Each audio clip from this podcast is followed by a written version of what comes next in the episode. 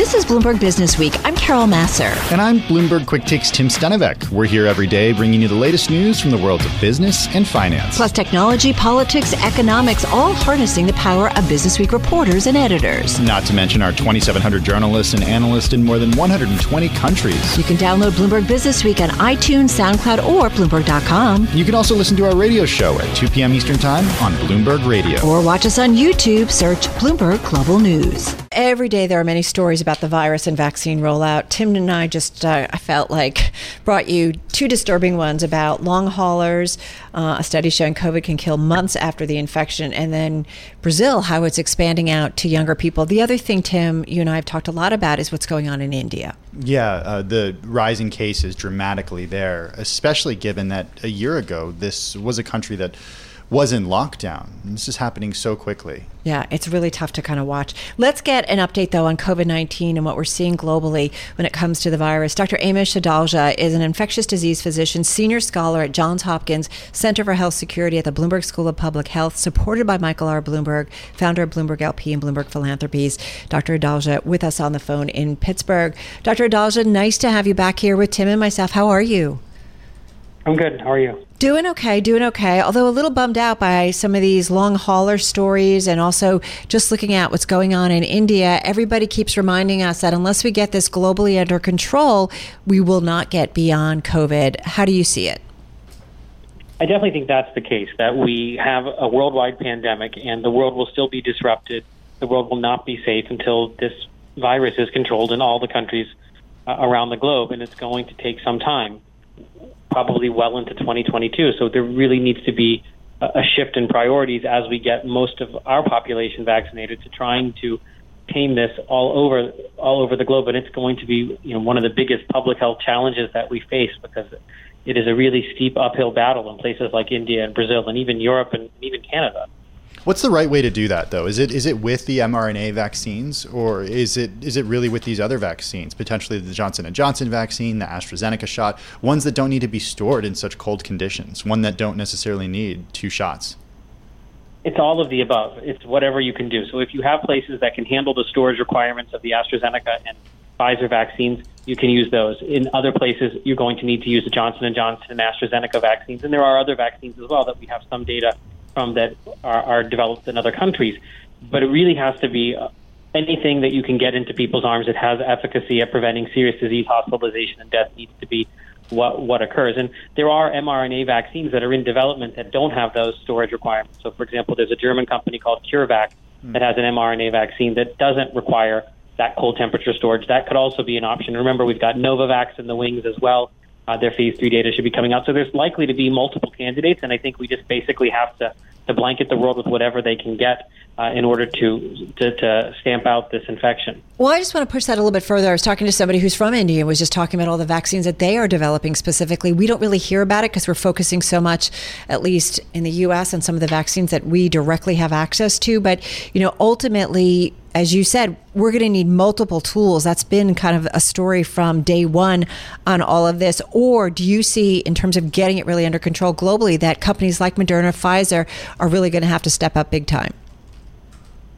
Moderna and Pfizer are, you know, their vaccines have been proven to be highly efficacious. They have manufacturing capacity. They've not had any major hiccups. I do think that they're going to be a component of how we vaccinate the world. Whether or not they're the major component with AstraZeneca and and Johnson and Johnson and other vaccines, as well as Chinese vaccines, Russian vaccines, and other ones that we don't know about. It's likely to be a hodgepodge, but I do think that the, the vaccines that have the most proven track record tend to be the Pfizer and Moderna vaccines. So those are obviously going to be ones that people will try to use if they have the ability to, to use them in those situations. But I don't think that AstraZeneca and Johnson & Johnson should be dismissed. I think those mm. are really great vaccines for, and, and I would take those vaccines now. I think those vaccines should be used in the United States as well. But I, so I really think it's going to be a portfolio approach, and each country is going to have different requirements and different uh, capacities to be able to to vaccinate. When do you think J and J uh, that shot could be approved again? I, I, Friday. I, I suspect then Friday the pause will be lifted. You'll see lifted. You'll see something similar to probably what the EMA did. There'll be a warning label on it saying that there is the side effect risk uh, of clots, and that if you are at a higher risk for those clots, if you're in the, that age group that they saw the signal in, have a discussion with your doctors. I suspect Friday, um, and hopefully this will be something that we can resume at the same pace as before. I don't know if that's going to be the case because some polling does show vaccine hesitancy has increased with Johnson and Johnson. But it is important that now Johnson and Johnson has unpaused what's going on in Europe. They're going to continue the rollout in Europe, which is really important.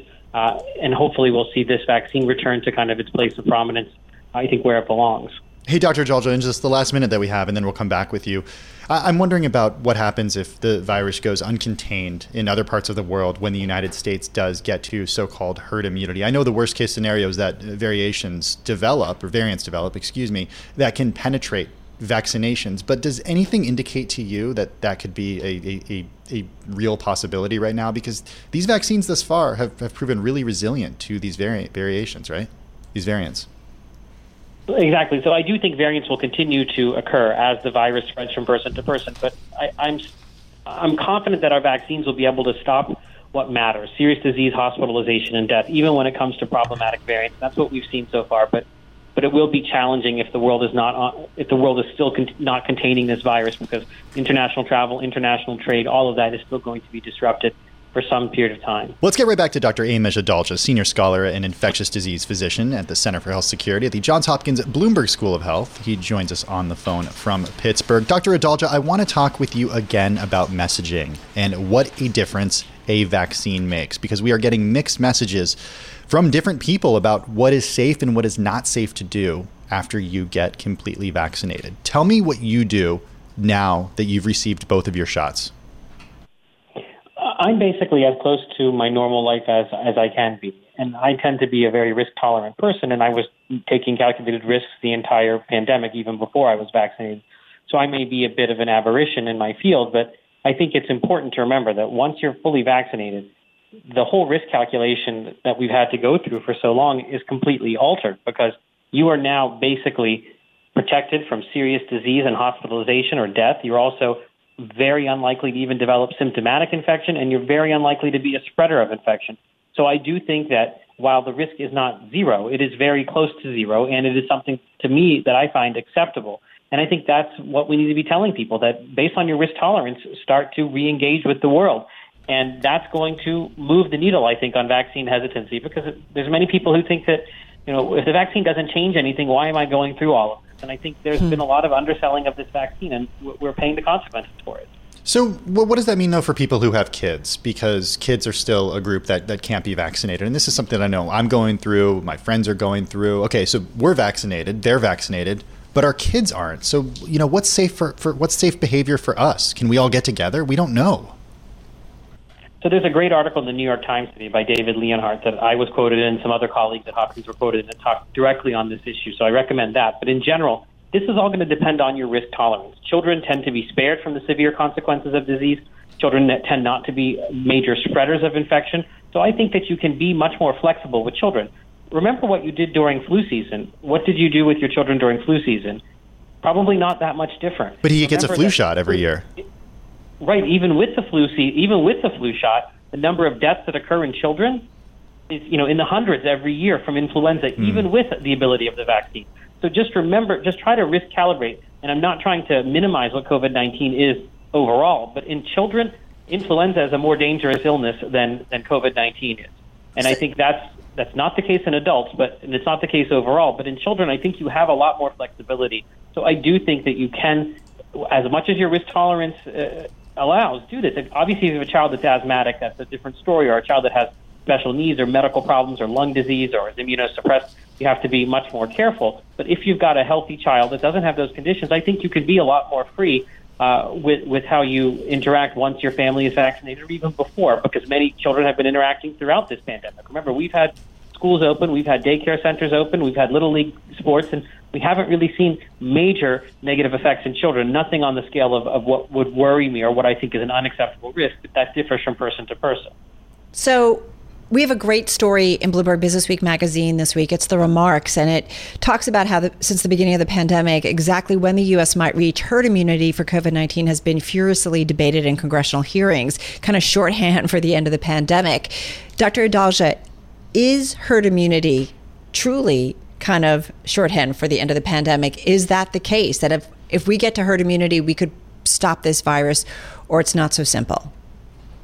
I don't think it's so simple. I think herd immunity is an important threshold to think about it, but it's not the holy grail. To me, we get to the end of the pandemic, we get to the end of the public health emergency when we no longer have to fear for hospital capacity concerns, when we've taken away the ability of the virus to cause serious disease, hospitalization, death. And we're going to get there long before we get to herd immunity. Because for, for herd immunity, we have to think about vaccinating every person. And remember, this vaccine is only emergency approved for children or people above the age of 16. Right. So we don't even include children there. So that's going to be some time. What, what I think it needs to be dispelled is this notion that COVID 19 is going to go away, that it's not going to be anything anybody talks about three years from now. That's not the case. Remember, there are four other coronaviruses that cause 25% of our common colds. This coronavirus, SARS CoV 2, is going to establish itself and has established itself in the human population.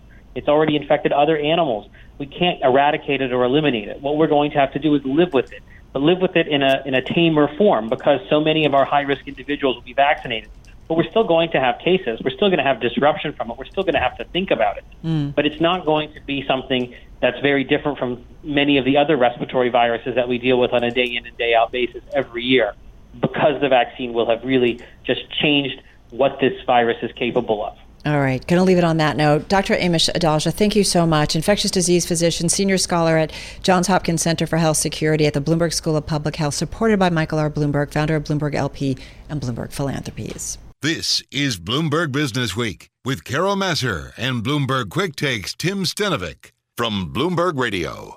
President Biden, Tim, getting ready to mark his 100th day in office. That'll happen this coming week. And with that in mind, this week's cover story in Bloomberg Business Week magazine takes really kind of a look back, reminding us of all the things that President Biden had to deal with when he took office the health pandemic, a sagging economy, a reckoning with centuries of racial injustice, and the existential threat of climate change.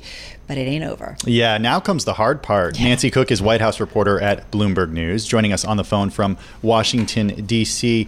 Uh, Nancy, I'm really happy that we're getting to speak with you uh, about this cover story in the latest issue of Bloomberg Business Week. When you think about the first 100 days, um, how has Biden done? Like, how has he d- been able to do this? I think most people would say that Biden has done a pretty good job. Um, you know, he has a majority of Americans support him in polling. Uh, Democrats, even people who wish that Senator Elizabeth Warren or Bernie Sanders had won the nomination, they're really happy with him. Um, and he's even polling well with Republicans who feel like, you know, he's done a pretty good job handling COVID. And so what he walked into chiefly were, uh, you know, a pandemic and uh, low vaccination rates and schools closed and the economy really in a slump. And the first 100 days has really been about trying to solve those two crises. And they've done a lot of that by ramping up the vaccine uh, distribution, by getting more people vaccinated, and then passing this sweeping $1.9 trillion COVID relief bill, which gives money for things like testing and school reopening. And so, so much of the first 100 days have just been dealing with crisis, and now becomes the hard part where he's really trying to do something to cement his legacy. Right. Listen, he came into office. I mean, the whole pandemic, nobody had a playbook, but it did feel like they hit the ground running with a playbook in terms of dealing, you know, with the vaccine rollout and dealing with economic stimulus uh, and a lot of things. What is the playbook for the next 100 days? What does it need to be? What do people say it needs to be? Well, I think the playbook that they're trying to do is now that they have I mean, they still have to deal with the pandemic, and there's still a lot of fallout from the economic downturn. So no one in the White House is discounting that. But what they're trying to do now is sort of reshape the economy and propose some big ideas that Democrats have long wanted to do. And so that includes everything from infrastructure to more money for child care and elder care. And that's this sweeping set of packages. President Biden's going to unveil this this third one that he's talking about. Um, on Wednesday, this coming Wednesday at the State of the Union, and and those those the most recent two packages, the infrastructure and this upcoming families one, you know, that's more than three trillion dollars in spending that they are proposing. They want to offset it with tax increases, but again, it's a huge amount of money, and their goal is to really not just bring the economy back to where it was, but also sort of try to make some tweaks to it and reshape it. So obviously, it's really ambitious, and the Biden administration and Democrats. Well, the Biden administration, you know, is the Biden Biden's president. Democrats control the House and Senate, but barely Uh, and there are some modern de- moderate Democrats who don't support these plans as they are right now. How does Biden sell this? And, and, and to what extent does it involve selling the plan to the American people in a way that President Obama didn't do when it came to Obamacare? That's a great question. So, the way that they sold the COVID relief bill, which is the way they're going to try to sell these two bills, was really to try to build public support outside of Washington.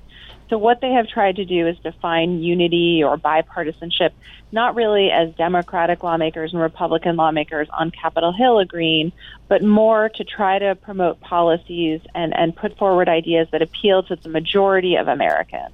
And so, with the infrastructure package, for instance, you know, 70% of Republican voters are in favor of rebuilding roads and bridges, more job training, increasing broadband access.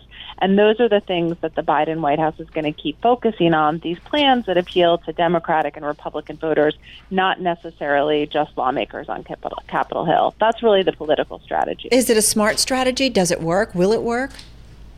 It worked with the COVID relief bill. It worked very well and and I think that they feel like based on what they saw during the Obama administration and and how much uh, Obama was tied up with trying to go with after Republicans and woo Republicans who didn't really want to work with him, I think that the Biden administration learned some lessons and felt like they had to go another way.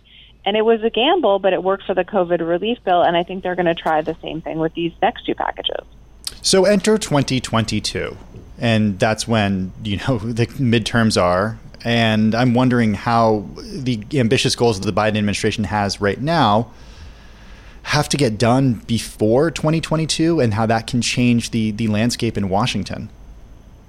Well, really, they, they feel like they, you know, the midterm elections, the party in power typically loses. And so I think the White House is very focused on the midterms, and they feel like, you know, they have a window of time to try to get these major things done, and they're going to go for it. And I think so much of the argument heading into the midterms for the Biden administration is going to be an economic one are you better off financially than you were two years ago? You know, are you making more money? Um, is the stock market in a good place? Are the kids' schools reopening? Hmm. Are there more people in the middle class? And so it's really it's interesting because it's a it's an area where Republicans have so dominated. Typically, Republican politicians get um, higher polling for their handling of the economy.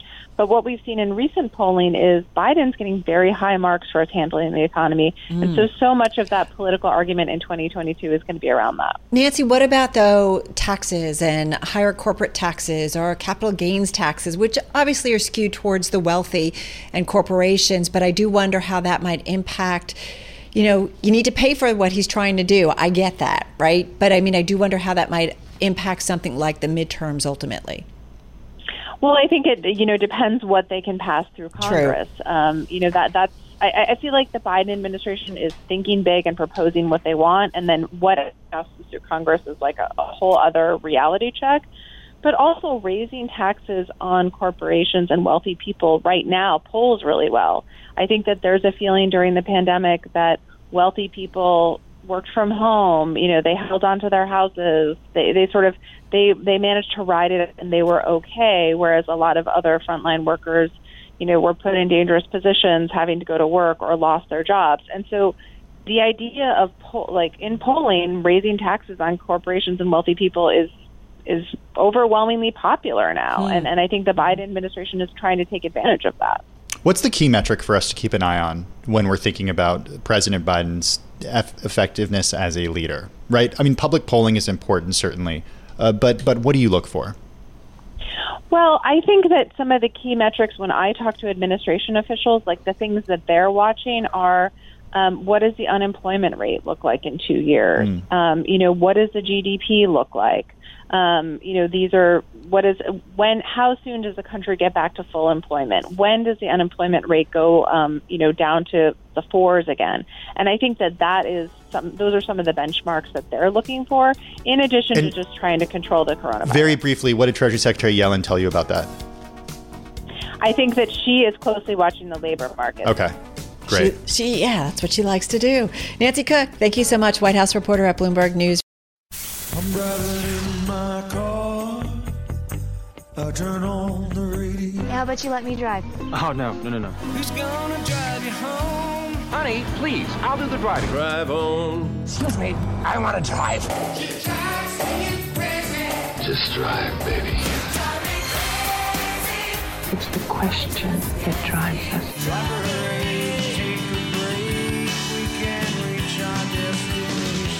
This is the drive to the close That funky music will drive us till the dawn. on Bloomberg Radio. Yes, indeed. Just about 10 minutes, nine and a half to be exact, uh, left in today's trading session. Let's get to the drive to the close. Aaron Kennon is back with us, co founder and chief executive officer at Clear Harbor Asset Management, $1 billion in assets under management. Uh, back with us on the phone in Stamford, Connecticut. Aaron, nice to have you here. A lot going on. Got to ask you, though, first, not market related, but hybrid working. How's it going? Because I still remember when you said we pulled our people, closed our offices out of New York. We're going to kind of embrace hybrid and work that way. You still doing that? How's it going? So we opened up our new headquarters in Stamford uh, back in, in July, and we've been rotating um, in and out uh, ever since then, Carol. Yeah. Um, so we we're we're sort of normalizing now. I'm in every day, and really look look forward to seeing my colleagues in the office. We do wear masks when we're out of our individual offices, but uh, certainly feel as though the collaborative environment's adding value. Uh, well, I got to cut right to the chase here and get to the big news today that Bloomberg, that our Bloomberg colleagues broke. I buried the lead. Yeah, it's okay. Uh, the president eyeing a capital gains tax as high as 43.4% for the wealthy. As soon as that happened, stocks moved lower. Well, as soon as the news report came out, stocks moved lower on the news. Um, your initial reaction to this? Right. Well, you know, I, I think as a political calculus, it could make good sense for you know currying favor with the Democratic base. But if the goal is ultimately to increase tax revenue, I think it sort of fails miserably. Uh, it's sort of counterproductive in so many ways because the wealthy, uh, as they do even now, but I think they'll do to an even even greater degree, will just allocate more of their earnings to non-for-profits, more of their earnings to donor-advised funds. Um, I think they'll hold off on on making those those capital gains sales because, of course, the tax code allows for stepped up capital gains at, upon death, and so that basis just steps up after their passing anyway. So it just doesn't seem to achieve the desired economic goal, and I think it it sort of prevents the fluidity of capital moving around the system as it should in a natural way. Uh, I think you could have uh, asset prices trading at, at, at valuations that are uh, sort of um, un- unhealthy uh, and and uh, artificial in some nature because there's just sort of a, a, a lack of uh, an ability or willingness to, to make sales. Well, and it's interesting too. You know, our Mike McKee talked earlier, uh, Aaron, and he made reference to 1994 when Clinton, President Clinton, then raised corporate gains, uh, capital gains taxes too. And he said, you know, we went into a budget surplus. There are lots of things we need to look at when we're talking about this. But I mean, is there a time in history that you can look back and kind of get an idea of what might happen in terms of the equity markets as a result of a higher capital gains tax? Well, I think you know you end up. It's sort of like the, the corporate tax rate, right? You know, if you if you start nudging that upward too, um, you had your CEO of uh, Chipotle on uh, just a little Mm-hmm. while ago, and and he didn't want to say it, but what I what I think he wanted to say was, well, we'd have, we have to raise prices, right? And Mm-hmm. and so Right. if we're going to maintain our earnings, we have to raise our prices. So who has to pay more for a burrito? It's the consumer. So who's who's kidding who, right? So I think this is sort of the reality. There's a lot of politics embedded in this. I, I will. Um, I, I, I will admit that this is probably a, a first sort of shot uh, at at goal for, for the Biden administration. That's- they know they're probably yeah. not going to settle settle at uh, 43.4 percent at the high rate of capital gains, but uh, but it just doesn't make great economic sense either. But you know, the Biden administration has uh, some very ambitious plans for for the next two years and, and the next four years at ho- it, beyond it hopes. Um, how how does it pay for those? Right, it's already floated. Uh, increasing the corporate tax rate. It's something that I asked Brian chief CEO of Chipotle, about. But they're going to have to pay for it in other ways too. And like you said, politically, this may be a way to do it. Yeah, I just don't think the pie expands, and Mm. I think that's the challenge here. I think the pie actually shrinks under this proposal, and so what you're asking is how do we expand the pie? And I think, you know, uh, stimulative uh, economic policies can can do that uh, on, on the edges.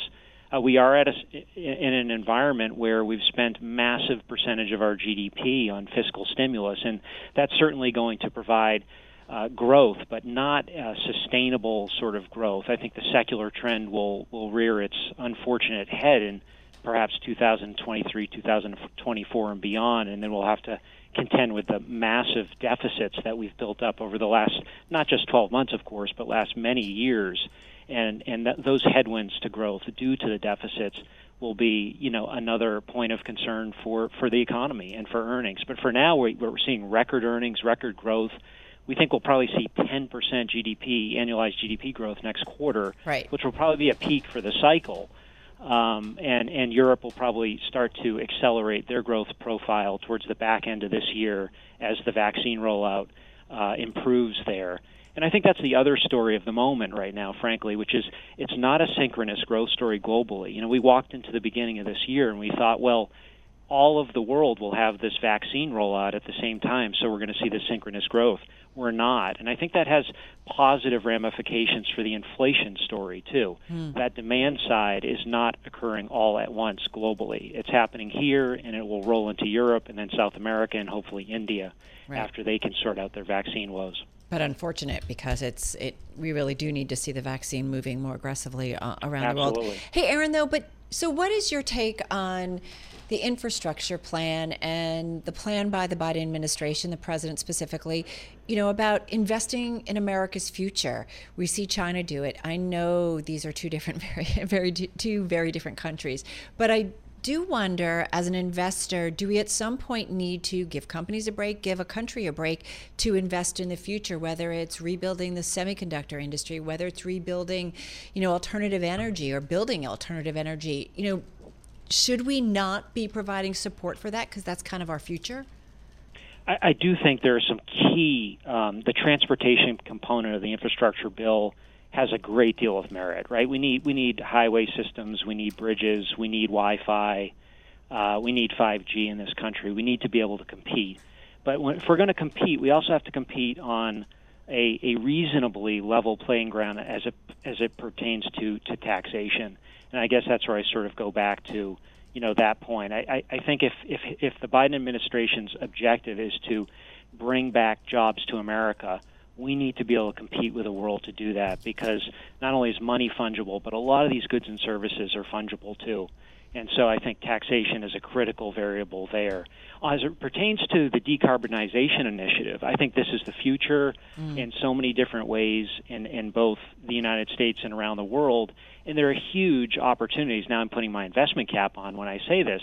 There are huge opportunities and tailwinds that we believe, you know, one can – uh, invest in over long periods of time, whether it's you know wind and solar, or frankly, and this may sound counterintuitive, but the demand side on the on the metals and mining uh, side of, of the docket, where copper demand is going to outstrip supply massively over the next several years. We think by 500 percent to 900 percent, based on many different research reports of of late, uh, between now and 2030, and we just do not have the supply uh, online. It takes eight years to build a mine. To, right. To, and, and, and what's important about copper, of course, is it's required to, to build a wind turbine, to right. bring solar on board, and, and to really decarbonize the entire, entire right. electrical grid. Hey, we got to run. Always good to check in with you. Uh, really appreciate it. Uh, Aaron Kennon, he's co founder, chief executive officer at Clear Harbor Asset Management. Thanks for listening to Bloomberg Business Week. Download the podcast on iTunes, SoundCloud, or Bloomberg.com. And you can also listen to our radio show at 2 p.m. Eastern on Bloomberg Radio or watch us on YouTube. Search Bloomberg Global News.